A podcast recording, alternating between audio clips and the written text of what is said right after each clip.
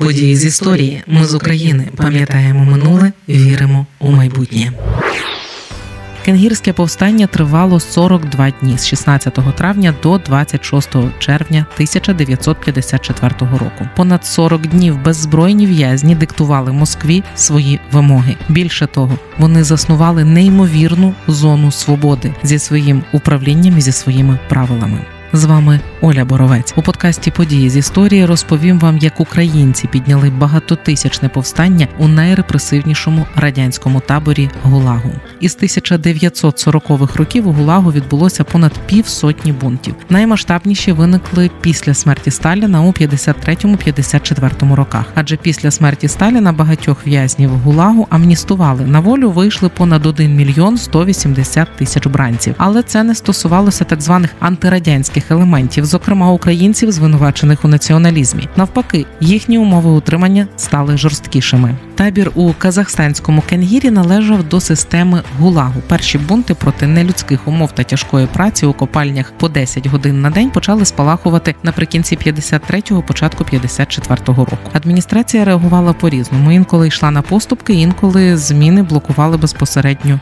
у Москві. Так було з вимогою не зачиняти бараки на ніч та скасувати номери на одязі. Взимку 1953 року табірна охорона тричі самовільно відкривала вогонь по ув'язнених. Загинуло кілька людей. 26 грудня, як протест проти знущань на роботу не вийшли 160 політичних бранців. А у квітні 1954-го до 2000 в'язнів 4 чи 5 днів не виходили на роботу. 14-15 квітня на роботу не вийшли усі ув'язнені другої зони на знак протесту проти побиття в'язня травника. Керівництво степлагу так називався табір у Кенгірі, було особливо жорстоким. Нормою у таборі були побої, катування, безпричинні покарання, вбивства. Під час попередніх бунтів для придушення опору в'язнів переміщували в інші табори, щоб зменшити напругу. З 1952 року керівництво Степлаго оголосило про відділення українських і балтійських націоналістів від інших ув'язнених. Але через величезну кількість таких в'язнів це виявилося неможливим завданням, яке навіть за два роки не вдалося реалізувати.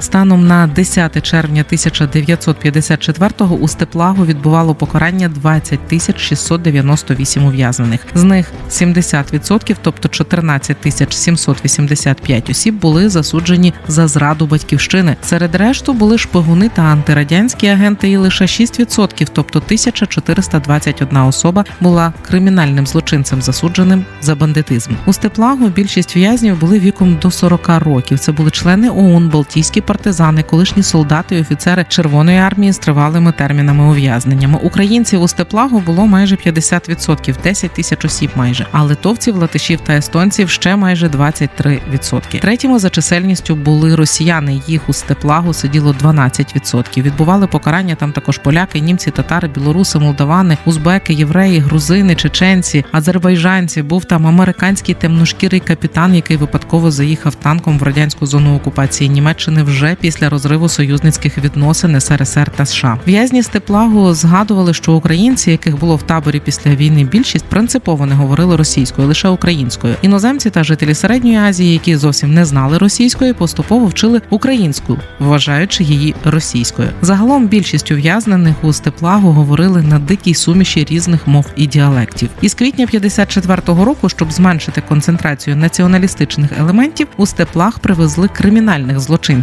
з новосибірського виправно-трудового табору і таборів, коли ми привезли загалом 494 кримінальних в'язні. Їх розмістили у табірний підрозділ, де перебували в'язні контрреволюціонери, тобто переважно націоналісти. Ці кримінальні в'язні мали допомагати табірній адміністрації контролювати та розправлятися з політв'язнями. Кримінальних в'язнів підбирали з числа тих, хто вважав націоналістів фашистами і свідомо ненавидів їх. Усе почалося на Великдень 1954 року.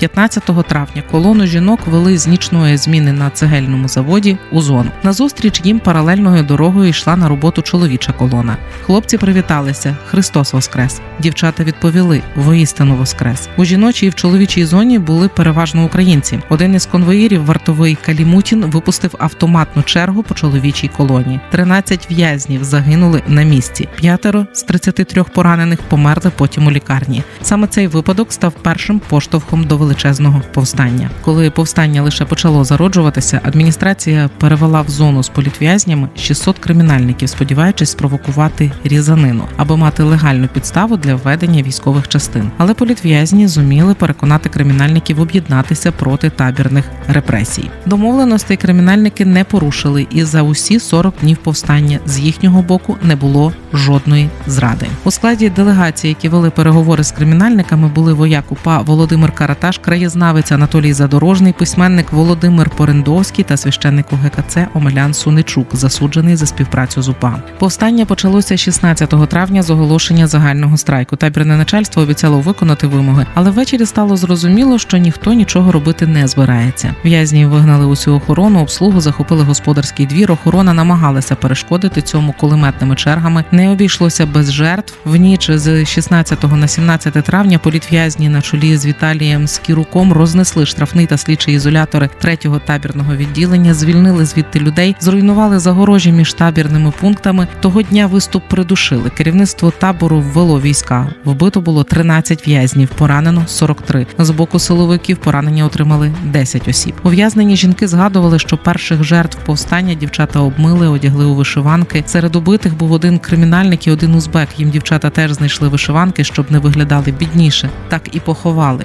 19 травня у степлах зі службовим розслідуванням та для зустрічей із засудженими прибули заступник начальника ГУЛАГу генерал-лейтенант Бочков, міністр внутрішніх справ Казахської РСР Губін та заступник начальника прокурора СРСР Самсонов. Щоб заспокоїти в'язнів, вони оголосили про дострокове звільнення тих, хто вчинив злочин у віці до 18 років та інвалідів. А через три дні переговорів обіцяли розслідувати обставини розстрілів 17-18 травня. В'язні вийшли на роботу, але як писали у документах степлагу, працювали погано. Цитую західні українці і литовські націоналісти разом з чечено-інгушами виходили на роботу лише з метою зв'язку з в'язнями рудника, де також перебували їхні люди. Слідчі роблять висновок, що політв'язні знову готують повстання. Підозрюючи змову між політв'язнями і кримінальниками, адміністрація табору 23 травня виводить із зони 420 кримінальників в інше місце ув'язнення. Крім того, керівництво табору поновлює зруйновані огорожі між зонами. Це було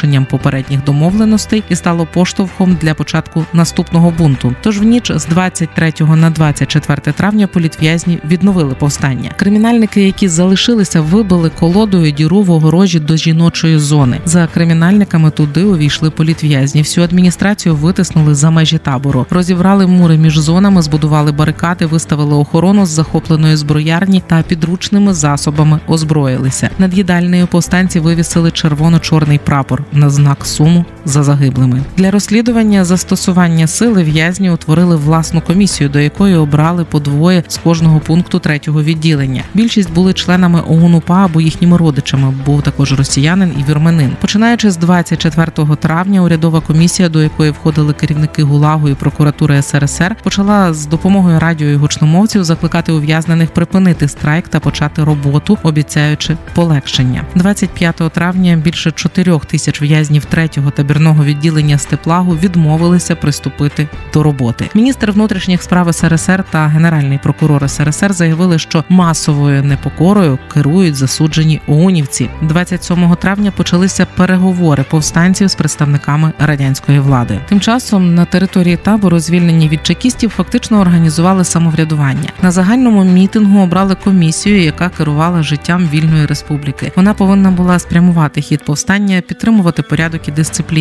Про моральність дбали священники, яких чимало було серед в'язнів. Вони проводили богослужіння, відспівували померлих, навіть повінчали кілька пар. Були люди, які повинні були вести переговори з представниками влади. Також були ті, хто дбав про життєзабезпечення. Харчоблок, лікарня, лазня, склади майстерня працювали безперебійно. Як згадували німецькі емігранти, які були тоді у степлагу, на табірному подвір'ї щодня проходили богослужіння, правили православні та католицькі священники в'язні. Жінки займалися облагородженням табору, шили та вивішували прапори на дахах їдалень у всіх трьох таборах. Ковалі цілодобово у табірних кузнях кували ножі та подобу списів з віконних град. Жінки робили коктейлі Молотова, наповнювали пляшки бензином чи хімікатами. За усі 40 днів повстання не було жодного випадку грабунку, насильства, злодійства, міжконфесійних чи міжнаціональних конфліктів. Повсталі випускали газети, плакати, складали відозви до солдатів і офіцерів дивізії, яка оточила вільну територію, створювали листівки. Свої звернення до мешканців селища Кенгір вони потім розсипали за допомогою повітряних зміїв. З їхнім виготовленням допомогли японці, яких кілька було у таборі. Ув'язнені розробили та запустили з повітряними зміями за межі зони свободи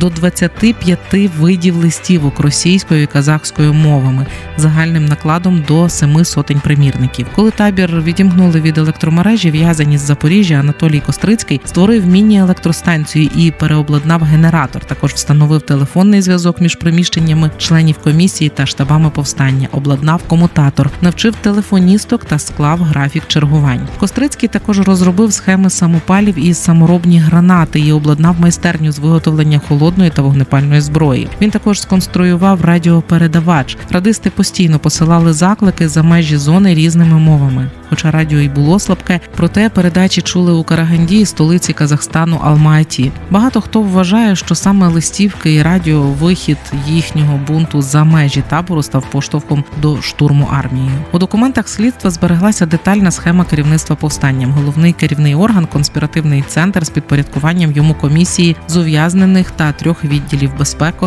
військового та пропаганди. Члени центру були засекречені. Прізвища усіх так і не встановили. У табірних пунктах призначали командирів сил опору та керівників штабів. Керівники точок опору мали у підпорядкуванні командирів бараків, бригад, корпусів, контрольних постів, секцій чеченських ударних бригад. Зазначу, що чеченці були з числа кримінальних, які пішли на змову з політв'язнями. Система управління в степлагу створювалася за зразком тієї, яка діяла в УПА. Отже, чого вимагали в'язні? Вони вимагали притягнути до відповідальності винних у застосуванні зброї 17 травня і розслідувати усі випадки розстрілів 54-го року. Вимагали не застосовувати репресії до членів комісії ув'язнених і не проводити відправку етапів до кінця розслідування, ліквідувати слідчий ізолятор і штрафний барак, знизити терміни ув'язнення засудженим на 25 років та змінити ставлення до сімей в'язнів, засуджених за 58 статтею націоналістичною. Також вимагали скасувати заслання особам вже звільненим із спецтаборів. Вимагали встановити оплату праці ув'язнених на рівні із вільно найманими робітниками. Вимагали також ввести восьмигодинний робочий день, дозволити вільне спілкування чоловіків і жінок, обмежити право адміністрації щодо стягнень із в'язнів, ув'язнення в ШІЗО лише із санкцій прокурора. Вимагали встановлення пільгових умов для заліків жінок і наостанок вимагали, аби до табору приїхав член президії ЦК КПРС або секретар ЦК.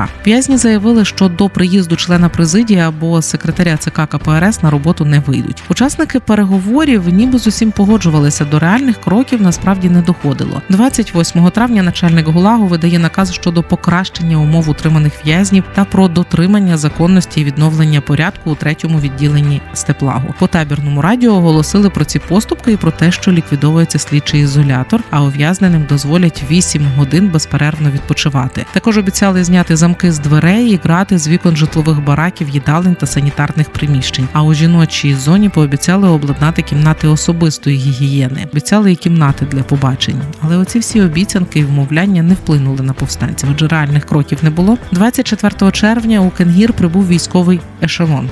У ньому серед іншого були 5 екіпажів танків Т-34. 26 червня з 3.25 ночі і до 4 ранку комісія МВС по радіо зверталася до повстанців з вимогою здатися, попередивши про введення військ. Після цього в зону рушили 1600 озброєних солдатів з сотнею собак, три пожежні машини, 5 танків Т-34. Більше в радянській історії придушень табірних повстань з танками не було. В'язні організували самооборону, забарикадувалися у шести бараках. На них рушили танки, піхота кидала газові шашки, стріляла на ураження. Повстанцям вдалося підпалити три танки коктейлями Молотова. Ув'язнені жінки, вдягнуті у вишиванки, взялися за руки і рушили проти танків. Танки не зупинилися. Вони навіть не зменшили швидкість. Один за одним вони переїхали живу фалангу. Військові та НКВДисти йшли на бараки, розстрілюючи кожного зустрічного. Повстання жорстоко придушили 26 червня 1954 року за допомогою армії із застосуванням танків. Проти них зброя, яку підготували повстанці, виявилася безсила. Комісія описала вилучену у в'язнів зброю. Це було 2113 гострих ріжучих та металевих предметів, 1577 металевих прутів та пік, 400 пляшок з негашеним вапном, 300 пляшок з піском, 291 ніж зразка фінка, 68 саморобних шабель, 40 саморобних вил та списів, 36 саморобних гранат, 26 сокир, понад 20 кілограмів товченого скла і 4 пістолети. Альфонса Сурбанас, литовський націоналіст, у спогадах писав, як в критичну хвилину йому врятувала життя українська дівчина, яка ціною свого життя виштовхнула його з під танку. Офіційні дані тоді писали лише про 35 загиблих в'язнів і більше п'яти сотень поранених, з яких 9 померли пізніше. Також офіційні дані зафіксували, що у повстанні брали участь 5392 бранці третього табірного відділення Степлагу, у тому числі було 43% жінок серед них. За спогадами учасників тих подій загинули та були скалічені щонайменше сім сотень в'язнів. Щоб не поширити бунт на навколишні села, табірна адміністрація розпустила чутку, нібито піхотинці, танки та літаки стріляли холостими патронами, а в'язні в люті просто убивали один одного. Для меншого розголосу могили копали не в'язні і не місцеві, а військові. Поза тим, за свідченням ув'язнених на території концтабору було викопано 300 могил. Решту закопали в степу. Про могили в степу розповіли в'язні, яких змусили вантажити тіла людей, розчавлених танками. У перші години після придушення табірна адміністрація відразу арештувала 436 учасників повстання. З них 36 – члени повстанської комісії. Згодом проходили по офіційній справі кенгірського повстання. Решта з виправного табору перевели у в'язницю. За приблизними підрахунками 500 чоловіків та 500 жінок з ув'язнених було етаповано у дальнострой та озерний табір. Над активними учасниками та керівниками кенгірського повстання був суд у липні-серпні 54-го у Джескахзані. Шістьох з них розстріляли за два роки. Решті призначили додаткові терміни ув'язнення. Пізніше усіх учасників кенгірського повстання, які залишилися живими, змусили дати підписку про нерозголошення інформації стосовно тих подій. У 1956 році очевидець Кенгіра, лікар-угорець Ференц Варконі, зумів потрапити на захід. Він першим розповів про цю трагедію світу. Ми з України важливо знати історію і розповідати історії. Найважливіше, що ми повинні дати нашим дітям, це коріння і крила.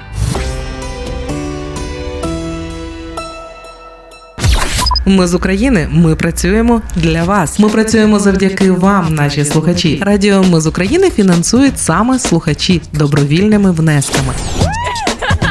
Кожен з них наш спонсор. Приєднуйся до наших спонсорів. Тепер допомогти Радіо Ми з України ще простіше. Заходь на сайт Радіо Ми з України, тисни кнопку Підтримай нас і обирай найзручніший спосіб підтримки.